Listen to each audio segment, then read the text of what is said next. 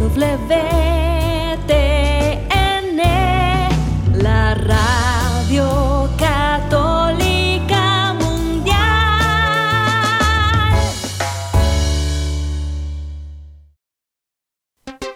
Y ahora en vivo, desde Lima, Perú, EWTN, Radio Católica Mundial, presenta Más que Noticias, un programa informativo que analiza desde una visión de la fe los acontecimientos sociales, políticos y económicos más importantes de Latinoamérica, el Vaticano y el mundo. Más que noticias, respuestas a las interrogantes de los temas más actuales y la manera correcta de interpretarlos a la luz de la fe. Vidas ejemplares, actualidad del Vaticano, defensa de la vida, apologética, doctrina social de la Iglesia, devociones y mucho más. Esto es Más que noticias. Comenzamos el programa.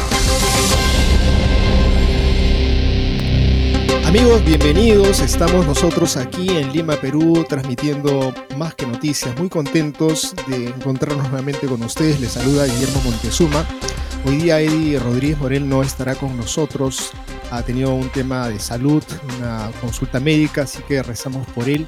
Pero bueno, vamos a entrar propiamente ahora a los titulares y primero decirles un feliz Yellow Day para todos aquellos que están teniendo este día de consideración y de celebración sobre supuestamente el día más feliz del año. Tenemos un artículo interesante sobre lo que piensan y reflexionan algunos sacerdotes a respecto de este día.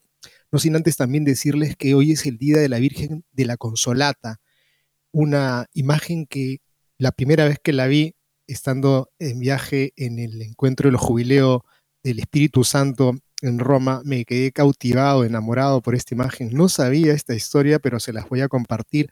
Probablemente esta imagen haya sido hecha por el mismo evangelista San Lucas. Qué historia para más hermosa, pero conserva también en su haber la, el milagro. Le devolvió la vista a un ciego esta imagen. Quiero simplemente hacer ese pequeño resumen para decirles que hay una hermosísima imagen que seguramente ustedes van a mirarla por internet y van a descubrir que efectivamente es bellísima, es bellísima la imagen que ha pintado San Lucas y que tiene como se dio en su haber la piedad de muchísimas personas, de entre ellos santos papas, santos pastores, santos que han acudido a orar a la Virgen de la Consolación. Y también decirles que estamos recordando también un día dedicado a la reflexión en torno a los que viven en ese estado de refugiados en el mundo. Tenemos que orar por ellos y vamos a decir algunas palabras, pero no sin ello, antes también, amigos, orar, orar porque creo que la oración nos ayuda a todos. Podemos hacerla en cualquier momento, en cualquier lugar, así que les pido que se unan. Es una oración que escribió el Papa San Juan Pablo II cuando estuvo en Turín y dice así, amigos. Oh Virgen Santísima, Sé tú el consuelo único, perenne de la Iglesia a la que amas y proteges. Consuela a tus obispos y a tus sacerdotes, a los misioneros y a los religiosos que deben iluminar y salvar a la sociedad moderna, difícil y a veces hostil. Consuela a las comunidades cristianas, dándoles el don de numerosas y firmes vocaciones sacerdotales y religiosas, Consuela a todos los que están investidos de autoridad y de responsabilidades civiles y religiosas, sociales y políticas, para que siempre y solo tengan como meta el bien común y el desarrollo integral del hombre, a pesar de las dificultades y derrotas.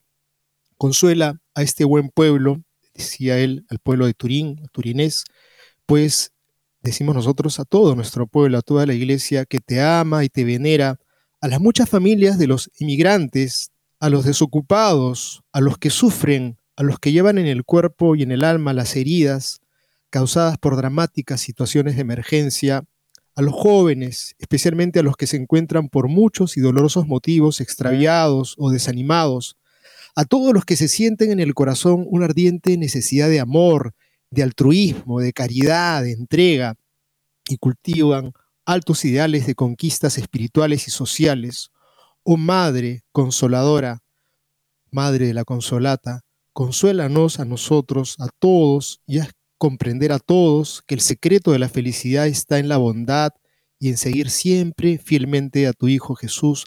Así sea. Amén. Bien amigos, y con esta oración pues continuamos con las notas y una de ellas es una nota bastante controversial, sin duda les va a generar la curiosidad de lo que dice un asesor vaticano acerca de que el Papa se opondría a la prohibición de bendecir parejas gays.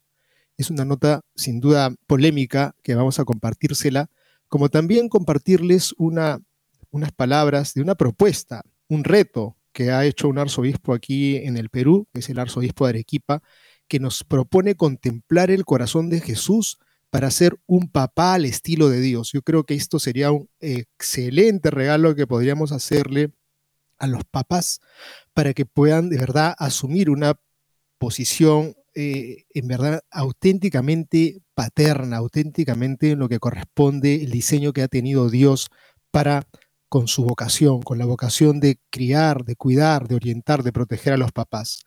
Tenemos también que compartirles una nota interesantísima sobre ocho errores modernos que todo católico debe conocer y evitar. Excelente artículo, es una nota que recogemos pues de Infovaticana, en donde Monseñor Charles Pope, en National Catholic Register, pues ha propuesto esta, estas pistas para que nosotros no caigamos en errores. Creo que estamos muy expuestos en esta época a cometer errores que de pronto nos parecen pan de cada día. Tenemos que hacer las cosas como manda el mundo ahora y están completamente opuestos al Evangelio.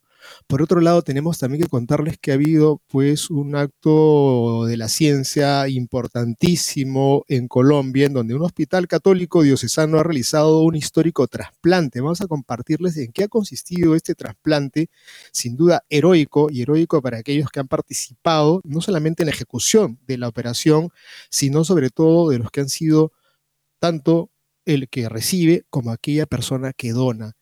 Y por último tenemos una noticia excelente que vamos a darles sobre una película que seguramente les va a llevar a buscar qué pasa y qué enseña la Sagrada Escritura, el Antiguo Testamento en torno a la persona del patriarca de la fe, del padre Abraham. La película se llama Su único hijo y aparentemente todavía simplemente he visto el tráiler y es interesantísimo porque nos va a hacer pensar en torno a la figura de este gran padre, que es el padre de la fe, el Padre de las multitudes, al Padre al cual Dios le hizo la promesa que su descendencia sería como las arenas del mar y las estrellas del cielo, cosa que es real para todos aquellos que creemos, nos damos cuenta que efectivamente el Padre de la Fe se le cumplió su promesa. Vamos a compartirles estas y otras notas en breves momentos. No se muevan de EWTN, Radio Católica Mundial Enseguida regresamos con Más que Noticias.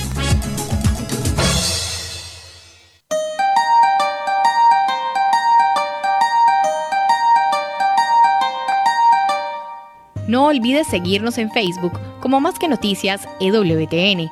Allí podrás encontrar las noticias que tratamos día a día en el programa. Además, pueden escribirnos con sus comentarios o sugerencias.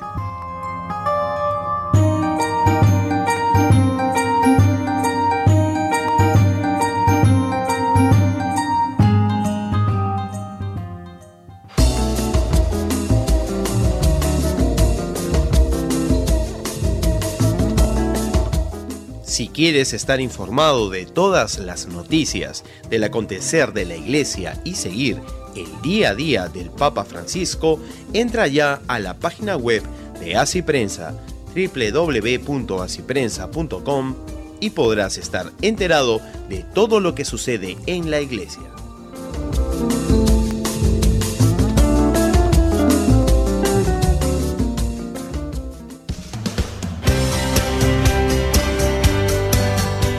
Ya regresamos en EWTN, Radio Católica Mundial, con su programa Más que Noticias.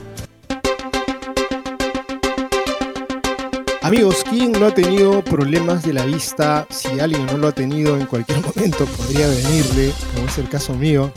De pronto en la noche de ayer me comenzó a molestar uno, uno de mis ojos y amanecí con una irritación pero nadie está libre de este tema de la vista y quisiera simplemente hacer esta introducción para decirles que hoy estamos recordando Un día muy especial, no solamente por el tema de los refugiados, sino porque en la iglesia estamos conmemorando a la Virgen de la Consolata, patrona de importantes santos en el norte italiano y francés, y a quien la vista de, a un ciego que encontró su imagen, pues nuestra madre se la devolvió.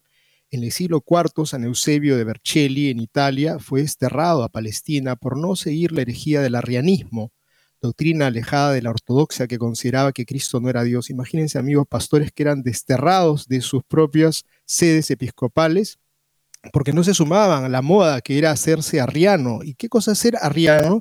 Es decir, que sí, Dios existe, Dios es uno, pero Jesucristo es un semidios, es, no es tan, tan Dios como es el Padre pues esa doctrina se extendió en el mundo y pensaron eso. Hoy día no estamos sino en una situación bastante similar en donde Cristo pues aparentemente habría que superarlo, habría que mejorarlo, habría que perfeccionarlo, porque lo que ha dicho ya caducó. Tremenda herejía que campea en este tiempo y esta nota nos hace recordar pues a un pastor en la iglesia que tuvo que sufrir el destierro. Cuando fue liberado del exilio se dice que trajo consigo una imagen de la Virgen y luego se la entregó a San Máximo de Turín. Se cree que este icono habría sido pintado por el propio San Lucas. Desde entonces los fieles la llamaron la Consolata porque es quien consuela en los momentos de la dificultad de acuerdo, pues estamos mirando esta imagen, amigos, y yo simplemente no sabía la historia, me llegó a las manos en un momento que estuve de viaje en ese encuentro hermosísimo que tuvimos los movimientos eclesiales en Roma con el Papa Juan Pablo II y en uno de los viajes caí delante de esa imagen y de esas estampas, así que conseguí varias estampas porque me quedé prendado, no sabía la historia, pero aparentemente habría sido pues hecha, eh, dibujada, pintada por el mismo San Lucas, aquel que escribió esos hermosos pasajes de la palabra de Dios que nos narran justamente los inicios de la vida del Señor. Tengo que contarles también que han acudido a rezar esta imagen San Juan Pablo II, San Carlos Borromeo, el patrón de los catequistas, San Francisco de Borja, el tercer superior de los jesuitas, San Luis Gonzaga, patrón de la juventud cristiana, San Francisco de Sales, doctor de la iglesia, y otros tantos devotos como fueron San José Cafaso, patrono de las cárceles, San Juan Bosco, maestro de la juventud, Domingo Sabio, el patrono de las embarazadas, también tuvieron un papel eh, y amor por la consolata Santa Francisca de Chantal, San José Labre, Santa María Dominica eh, Mazzarello, San José Cotolengo, San Leonardo Murialdo, el Beato Giuseppe Alamo, Beato Piergiorgio Frassati.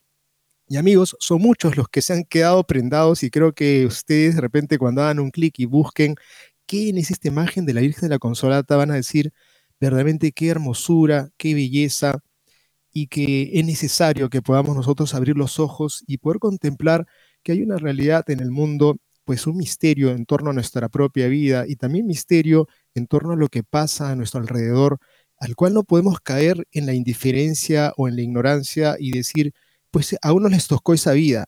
Bueno, sí, hay gente que ha tenido que salir de sus países porque se encuentran postrados en una situación en donde no hay libertad, en donde no hay posibilidades de surgir, en donde hay posibilidades de ir perfeccionándonos, porque eso es la aspiración de toda persona de querer mejorar siempre, y tienen que dejar todo, tienen que dejar sus tierras, dejar sus negocios, sus casas, sus familiares, sus ancianos, para poder vivir y buscar un lugar mejor.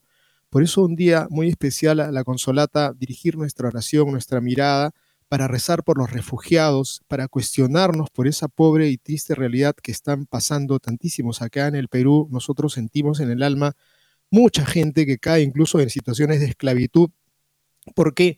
Porque han salido de sus tierras y hoy día viven de una manera infrahumana, muy lamentable lo que pasa con los venezolanos aquí en nuestra patria, en el Perú. Son muchísimos los que están padeciendo.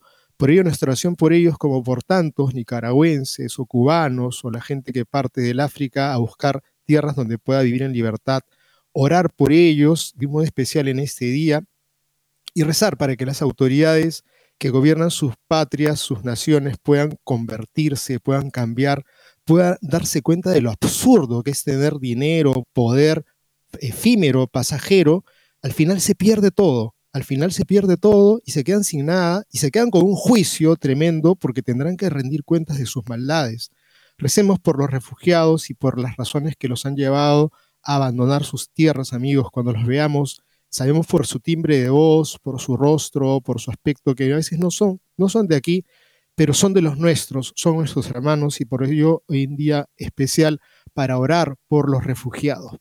Y a la par tenemos que contarles que es el día para mí, primera noticia, sinceramente les comparto, pero esta nota sale en Así Prensa de cómo vivir el Yellow Day o el día más feliz del año. Y son dos sacerdotes que están respondiendo a este día más feliz del año porque ustedes están en el continente, en el, hemisferio norte del planeta. Nosotros estamos en el sur y dentro de poco, el 24, estaremos celebrando el día más frío, más frío del año que coincide con la fiesta de San Juan.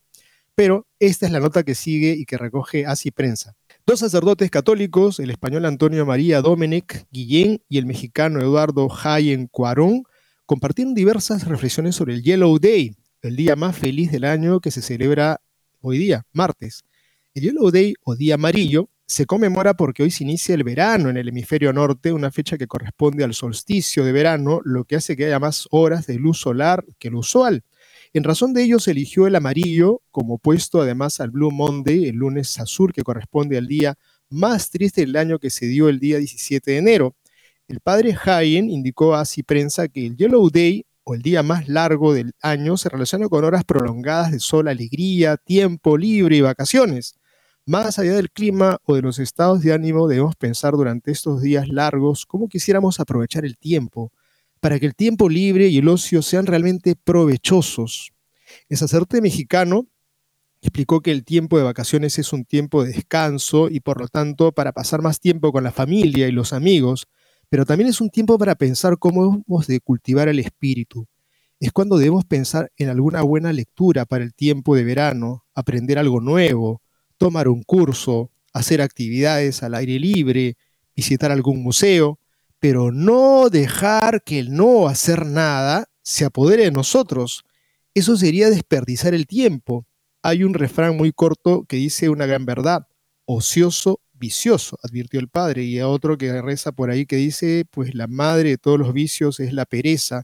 Y creo que eso es una buena llamada de atención que hace este sacerdote, eso de no dejar que el no hacer nada se apodere de nosotros. En estos días concluyó, también es bueno seguir cultivando nuestra relación con Dios a través de libros de espiritualidad y un poco más de oración. Buenas recomendaciones amigos para este tiempo que comienza de las vacaciones para los que están en esta parte del planeta, para que efectivamente si no se dedican a su familia, pues lo hagan.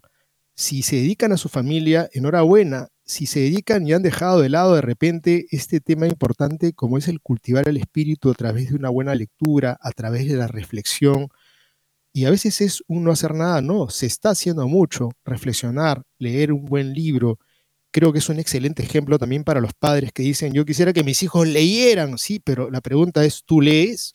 Yo quisiera que mis hijos eh, fueran mejores cristianos. La pregunta es que tú estás dando señales de que eres un mejor cristiano tiempos para pensar que la familia también es lo más importante. Primero es la familia y luego de repente el trabajo con el cual sostenemos a la familia. Hay quienes han invertido este tema del trabajo, trabajo, trabajo, trabajo, trabajo, trabajar todo el tiempo y no le dan un momento para sentarse a la mesa con sus hijos y mirarlo a los ojos, decirles que les quieren, sin decirles, simplemente con la mirada, con ese perder el tiempo con ellos, creo que es una excelente ocasión para decir qué vamos a hacer ahora. No es qué voy a hacer yo en mis vacaciones, sino qué vamos a hacer.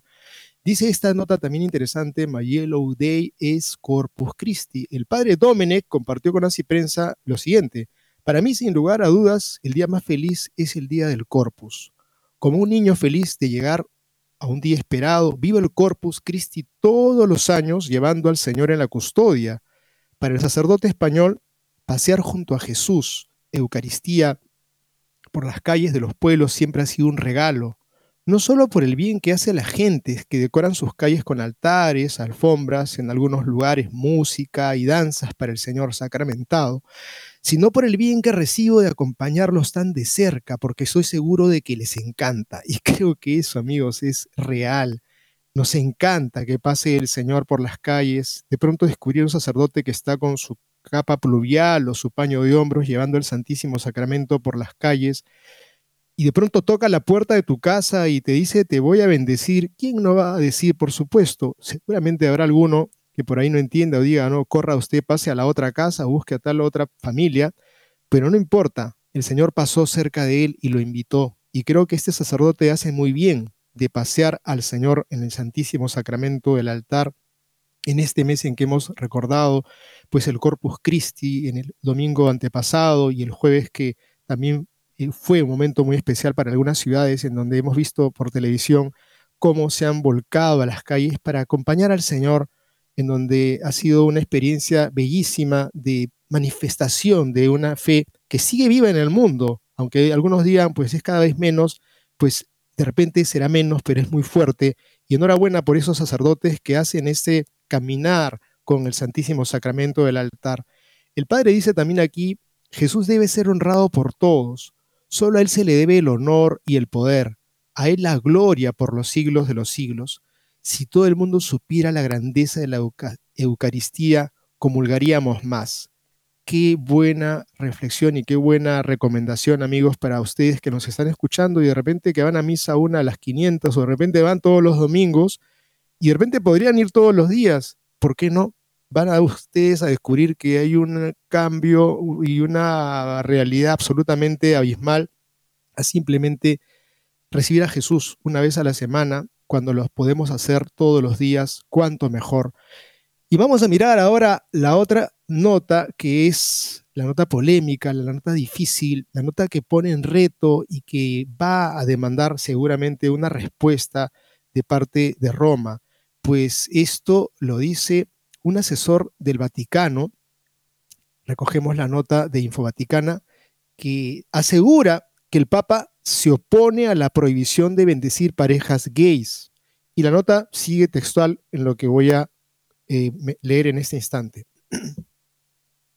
Juan Carlos Cruz dice así, el homosexual chileno que en el 2021 fue nombrado miembro de la Comisión Pontificia para la Tutela de los Menores, ha declarado que el Papa está en contra del documento de la doctrina y la fe, prohibiendo la bendición de parejas gays y que no lo afirmó.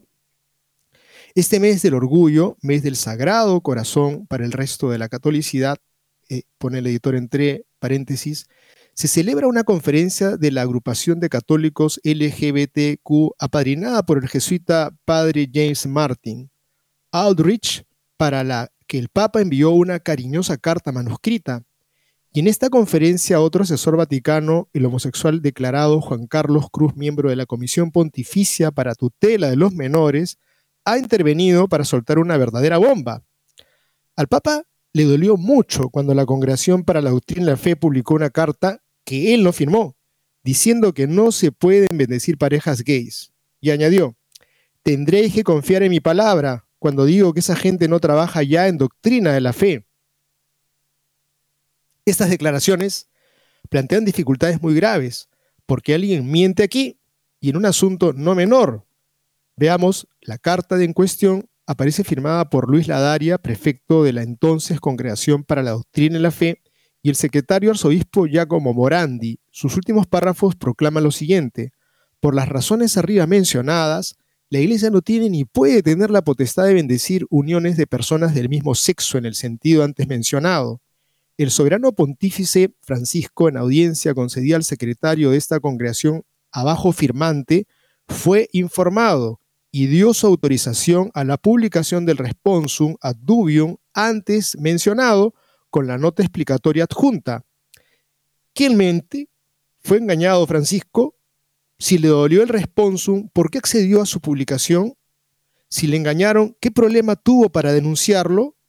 ¿Hasta cuándo vamos a tener este magisterio de, minúsculas de un paso a un lado y otro al contrario? de nombramientos que contradicen políticas expresas y gestos que anulan proclamaciones.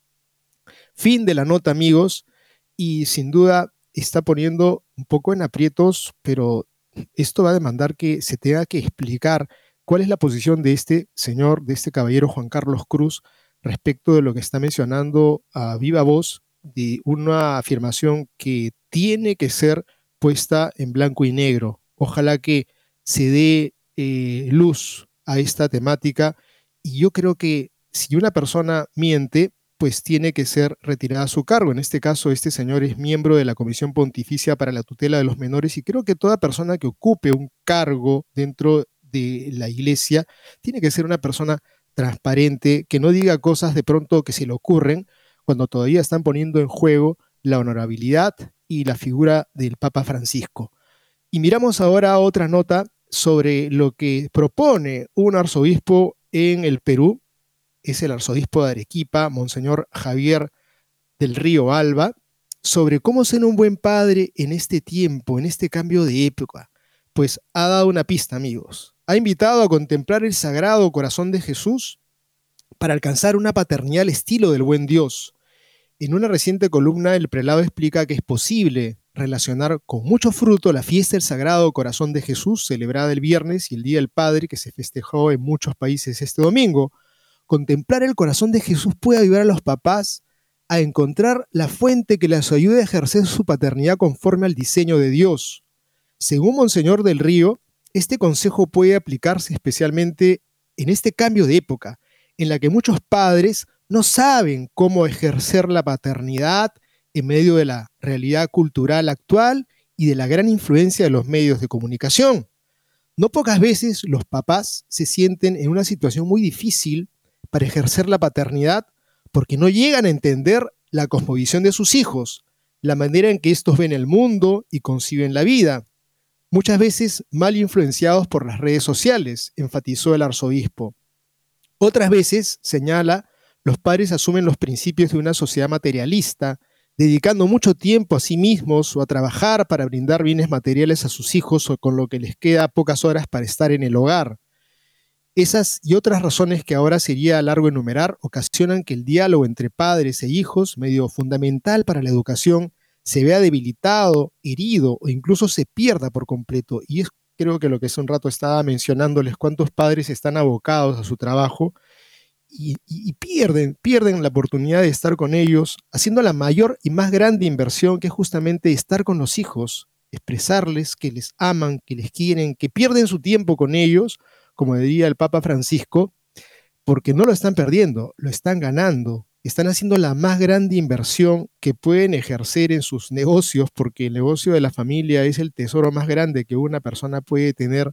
Y en este día el Padre, ante tantos que se encuentran desorientados, que dicen, ¿cómo voy a hacer? Tengo que trabajar, tengo que conseguir dinero para sostener esta familia. Y caen en el materialismo y caen muchas veces en ese tener, tener, tener, buscar tener pero después quedarse vacíos sin nada porque han perdido lo más importante, el acompañamiento, el seguimiento de sus hijos que necesitan un pastor.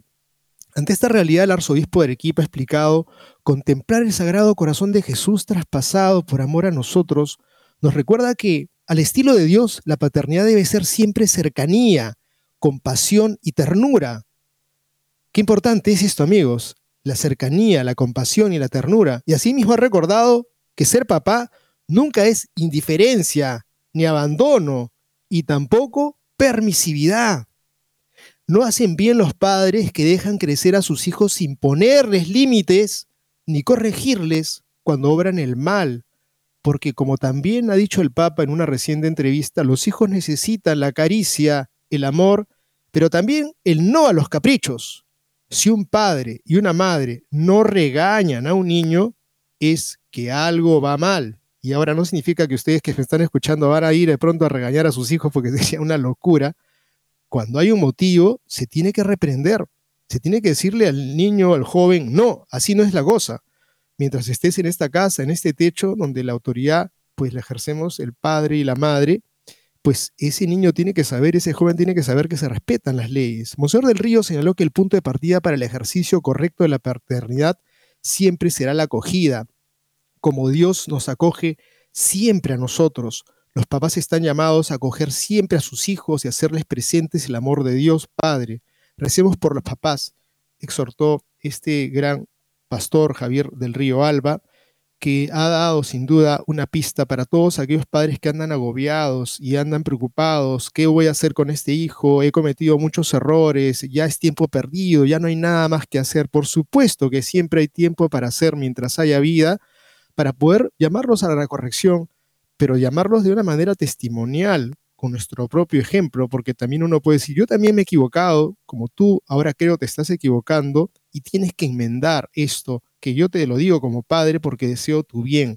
Es necesario que haya ternura, haya acogida, haya afecto, pero también haya pues ese coraje de decirle, por acá es el camino, esto no, esto sí. Y eso, ¿quién nos lo da, amigos? La fuerza del corazón de Jesús, que no es un corazón blandengue, sino es un corazón lleno de fuego, lleno de coraje y lleno de amor y de ternura.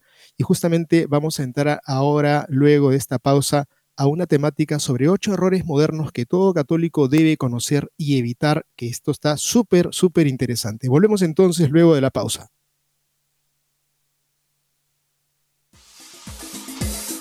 No se muevan de EWTN, Radio Católica Mundial. Enseguida regresamos con Más que Noticias.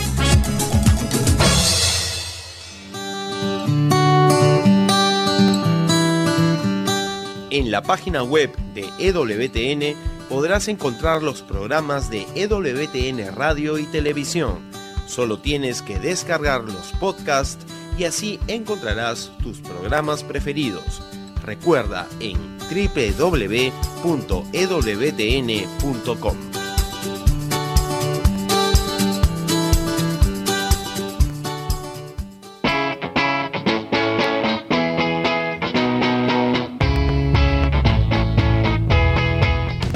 Te invitamos a que visites la página web de Asiprensa, www.asiprensa.com, donde encontrarás todas las noticias y actualidad de la Iglesia en el mundo. No lo olvides, www.asiprensa.com.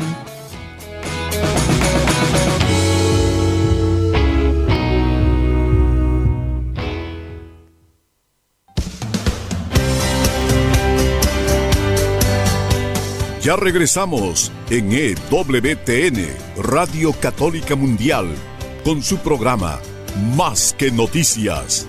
Para comunicarse en vivo con Más que Noticias, nos pueden llamar desde Estados Unidos al teléfono gratuito 1-866-398-6377 y desde cualquier parte del mundo al 205-271-2976.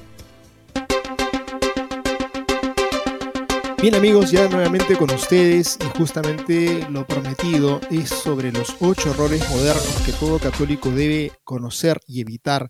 Un artículo muy interesante, pues es Monseñor Charles Pope, que en National Catholic Register ha puesto, ha puesto en consideración una lista de ocho errores modernos que son comunes, incluso se dan dentro de nuestra propia casa, dentro de la propia iglesia, y para no hacer más preámbulos, simplemente decirles lo siguiente, estos son uno, misericordia sin referencia al arrepentimiento. Para demasiadas personas, hoy en día misericordia ha llegado a significar a Dios le parece bien lo que estoy haciendo. Pero la verdadera misericordia no pasa por alto el pecado, lo presupone, lo ve como un problema serio y ofrece una salida del mismo. La misericordia de Dios es su manera de tendernos la mano para sacarnos del fango del pecado. Por eso el arrepentimiento es la llave que abre la misericordia, porque es porque el arrepentimiento que alcanzamos y aferramos la mano misericordiosa y tendida de Dios. Uno de los principales errores actuales es el anuncio de la misericordia sin referencia al arrepentimiento. Lamentablemente, esto es frecuente incluso en la iglesia.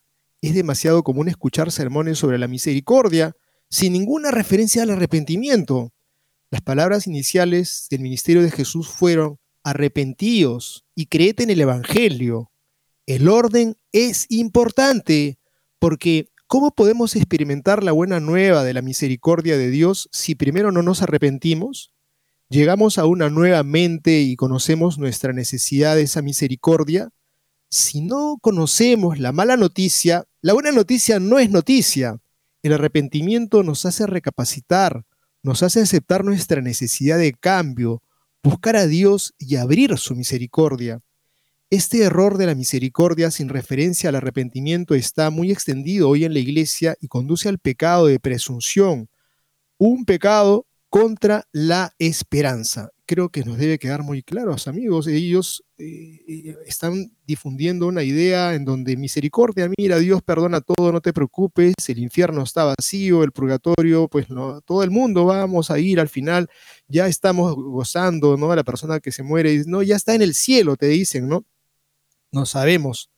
Si sabemos que hay errores, pues de repente aún no está en el cielo y por lo cual hacemos las misas y por lo cual rezamos por sus almas y, es un acto de caridad también muy grande que nosotros recemos por los difuntos, pero también un acto de caridad es que hablemos de la misericordia con ese orden que el Señor comienza su predicación después de estar 30 años en silencio, salió al mundo y dijo eso, ¿no? Arrepentíos y creed en el Evangelio convertíos y creed en el Evangelio. O sea que tiene que haber primero el arrepentimiento, el cambio de vida, y luego es abrazarnos al Evangelio, como dice eh, Monseñor Pop, pues eh, el orden es fundamental. No podemos nosotros decir, vivo yo en la mala noticia y ahora encuentro la buena noticia, si es que antes no he descubierto que es una mala noticia vivir en el pecado, porque si yo me doy cuenta que viviendo en el pecado vivo en desgracia, pues la buena noticia es mi salvación. Por lo tanto, amigos, esto me parece muy importante, pero Monseñor Pop también plantea otra, otra pista, que es el tema de la estaurofobia. Vamos a esperar que esto se cargue en un momento. Eh, la estaurofobia, una palabra un poco, un poco, un poco diferente, eh, nueva, que se refiere de hecho al tema de la cruz. A ver, vamos a esperar un ratito que esto se está demorando un poco, pero acá tengo mi otra herramienta de salvataje. Ah, ya cargo aquí. El término estaurofobia tiene de raíces griegas y se refiere al miedo de la cruz. Estauros es igual cruz y fobia, pues esa palabra está bien conocida porque está bien difundida, hablan de el miedo.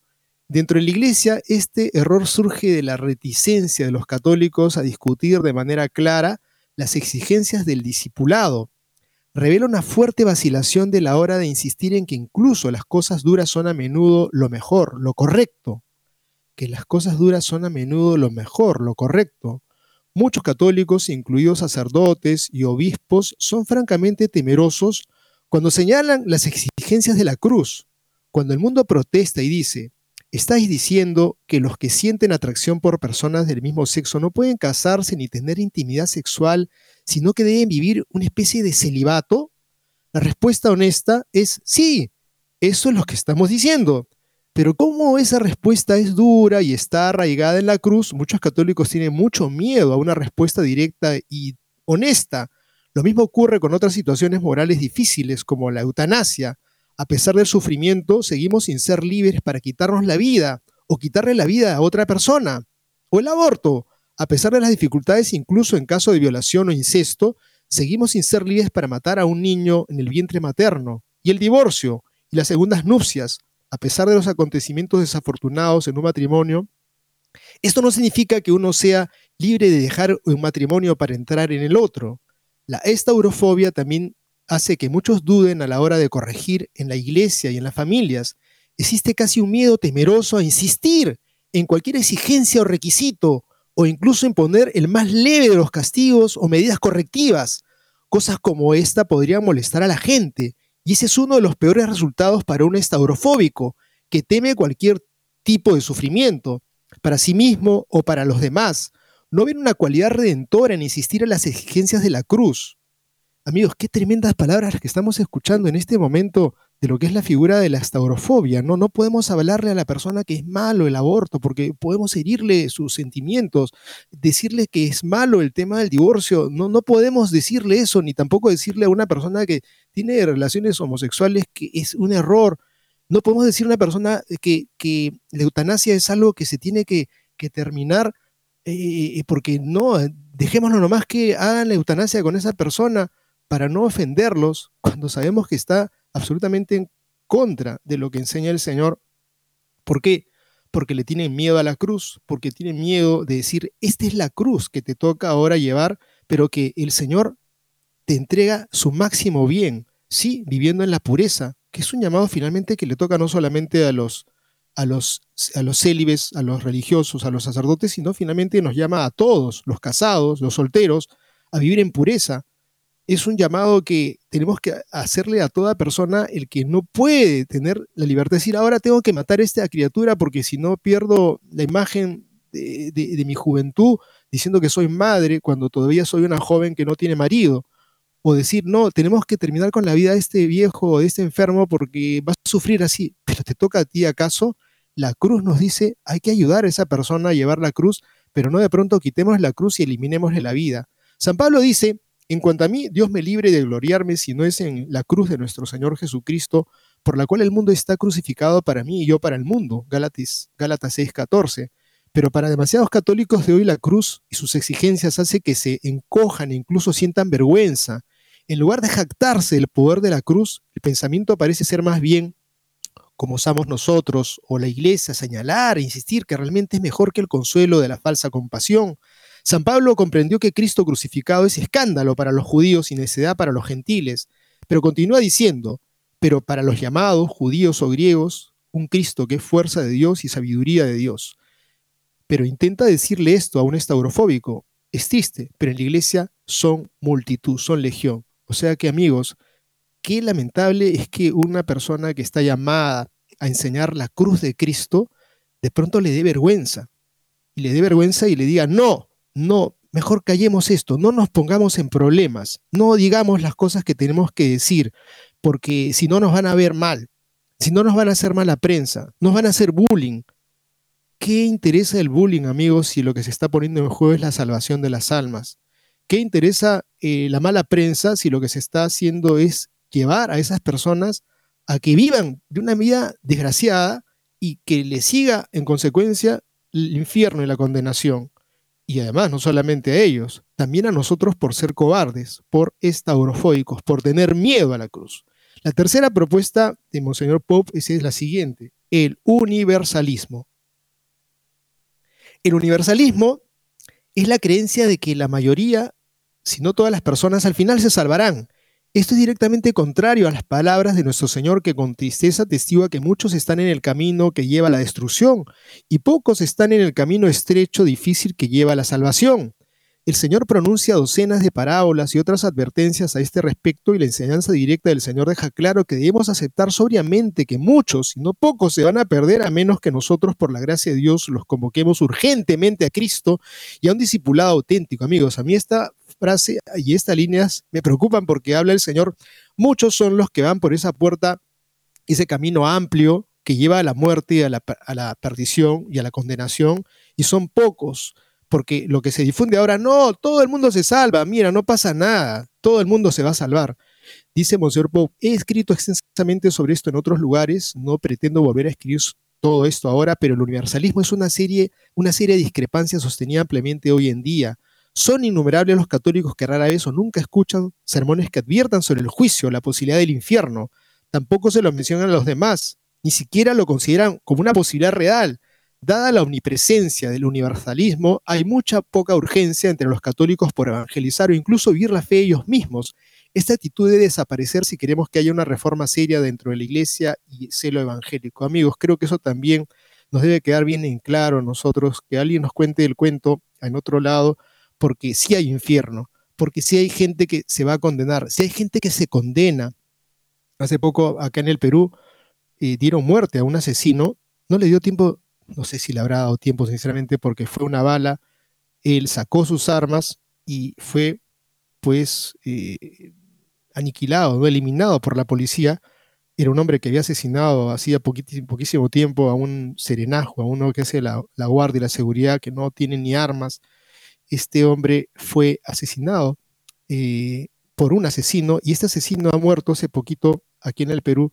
Me pregunto yo, ¿se habrá salvado? Yo creo que eh, hay que rezar por su, su, alma. Lo hemos hecho aquí en mi casa por este joven venezolano, Chris se llamaba, que también les digo, si alguno recuerda a esos que mueren de esa manera tan intempestiva, ¿a dónde se irán? ¿A dónde se irán? Y nosotros también tenemos siempre nuestra vida, nadie la tiene asegurada ni comprada, no vamos a vivir eternamente. Llegará un momento en que tendremos que rendirle cuentas al Señor y tendremos que ir a un juicio y ese juicio ¿qué primará? ¿Hemos vivido el amor? ¿Hemos cumplido? ¿O hemos de aquellos que nos hemos creído el cuento, no, todo se salva, mira, cada quien haga su vida, no pasa nada, si uno quiere hacer este camino, vaya por el camino que desee, el ancho, el delgado, el estrecho, el corto, el, de embajada, el de su vida, no interesa.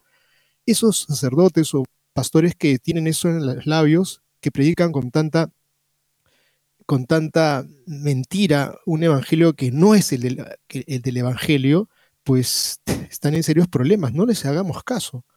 Cuarto, dice eh, el Monseñor Pope, el diálogo deformado. El término diálogo ha llegado a significar una conversación casi interminable. Como tal, carece de un objetivo claro de convencer al otro. Suele significar simplemente hablar.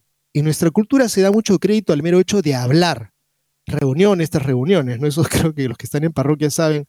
Y al final a veces tienen tantas reuniones y lo que hacen es tan poco aunque hablar no es malo per se, puede sustituir la mera acción por un verdadero objetivo, originalmente diálogo.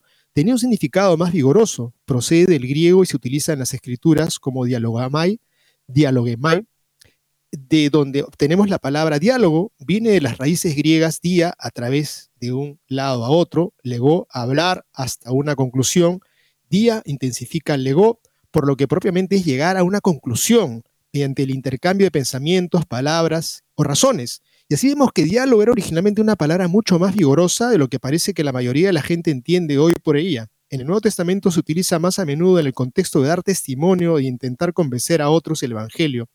Y creo que es importante, amigos, ¿no? Tenemos que dialogar. Oye, tenemos que dialogar, pero para llegar a algún punto, algún objetivo, alguna meta porque dialogar eternamente, dialogar eternamente, darle vueltas a la misma cosa y finalmente es como darle vueltas a una gran mermelada durante horas de horas y al final ni comérsela. Dice la nota que dice acá Monsieur Poe, pero como se ha señalado en nuestro tiempo, el diálogo puede en realidad paralizar la conversión y dar la impresión de que todas las partes tienen posturas válidas y que simplemente comprender la postura del otro es digno de alabanza. Comprender puede tener, tener valor pero sobre todo tiene valor para sentar las bases de la conversión a la verdad del Evangelio. Hoy no está claro que la conversión sea realmente un objetivo. Cuando muchos católicos hablan de diálogo con el mundo o con los no creyentes, el diálogo es un instrumento, no una meta, es un método, no un destino. Y como método el diálogo en su significado original es una exposición vigorosa, dinámica y alegre del Evangelio, no una conversación parlanchina y aparentemente interminable. Es cierto, buscamos ganar almas, no argumentos, pero ganar el alma es un verdadero objetivo del que parecen carecer muchas referencias modernas al diálogo y al entendimiento, de ahí que el diálogo deformado forme parte de nuestro compendio por problemas y errores modernos. Y esto me hace pensar en una realidad, amigos, que es el tema de que se han planteado, ¿no? Ya al momento han habido religiosas que han dicho tenemos que acceder al, al orden sacerdotal, al diaconado. Y uno se pone a pensar, pero si ya se habló, ya está la cosa hablada, está la cosa dicha, ¿por qué van a seguir dialogando de algo que ya está sancionado, de algo que ya está resuelto? Pero aparentemente esta es la fórmula para de repente calmar a las personas que son este, tercas en una posición. Hay un momento en que hay que decirle a esas personas, ya no, se acabó, ya la cosa está dicha, o quieren hacer ustedes una iglesia aparte. Creo que el, eh, poner a dialogar para repensar y formar equipos nuevos de reflexión para ver a dónde llegamos nuevamente, pero si ya la cosa está clara, ¿por qué tenemos que estarle dando a estas personas un diálogo eterno cuando lo que hay que enseñar es la verdad, cuando hay que enseñar es que hay que ya avanzar sobre otros puntos? El quinto, equiparar amor con bondad. La bondad es un aspecto del amor, pero también lo es la reprensión, el castigo y la alabanza. Sin embargo, hoy en día muchos, incluso en la iglesia, piensan que el amor es solo bondad, afirmación, aprobación, aliento y otros atributos positivos. Pero a veces el verdadero amor está dispuesto a castigar, a insistir en el cambio y a reprender el error. Sin embargo, la era moderna, equiparando el amor con la mera amabilidad, dice, si realmente me amas, afirmarás incluso, celebrarás lo que hago, en este tipo de clima, cuando la enseñanza de la iglesia no se ajusta, por ejemplo, a las nociones modernas de sexualidad, se acude a la iglesia de odio por el mero hecho de no afirmar lo que la gente exige que afirmemos. La política de identidad en la que las personas basan toda su identidad y dignidad en una estrecha gama de comportamientos o atributos intensifica la percepción de una afrenta personal. Pero en lugar de mantenernos firmes, insistir en que oponer amor y verdad es una falsa dicotomía, la mayoría de los católicos cede y muchos llegan a creer también que el amor puede reducirse a mera bondad. Muchos de ellos adoptan la opinión del mundo de que la iglesia no es amable y por tanto es mezquina o incluso odiosa. No importa que Jesús dijera cosas que según ese criterio eran poco amables y que a menudo hablara con franqueza sobre el pecado, más allá de la mera justicia social y las actitudes farisaicas, para incluir cosas como el pecado sexual, el adulterio, el divorcio, la incredulidad, etc. No, olvídese de todo eso, porque Dios es amor y el amor es bondad y la bondad siempre es agradable y afirmativa. Por eso concluyen que Jesús no pudo haber dicho realmente muchas de las cosas que se le atribuyen. Este error reduce a Jesús a un hippie a un hippie inofensivo y malinterpreta el amor al equipararlo con la mera amabilidad y la afirmación incondicional. Muchos católicos han sucumbido a este error y han sacrificado la verdad. Ocupa un lugar destacado en nuestro compendio de errores y creo amigos que esto es pan de cada día. Nos muestran a un Jesucristo superstar, nos muestran a un Jesucristo que no corresponde con el Evangelio, a un Jesucristo que es el bonachón, un Jesucristo que quiere que todos nos abracemos y estemos juntos de la mano, en donde no hay nadie que pueda hablar nada del Evangelio, porque si hablas puede ser ofensivo y puede ser que estés eh, eh, siendo poco caritativo porque has herido la susceptibilidad de una persona cuando lo que necesitaba esa persona era un buen zamacón para decirle, por acá es el camino, hermano, te estás yendo a la condenación. Pero el amor, de esa manera entendido como el, buenismo, es engaña. Y aquí tenemos otro punto que propone Mosher Pop, malinterpretar la naturaleza de la tolerancia.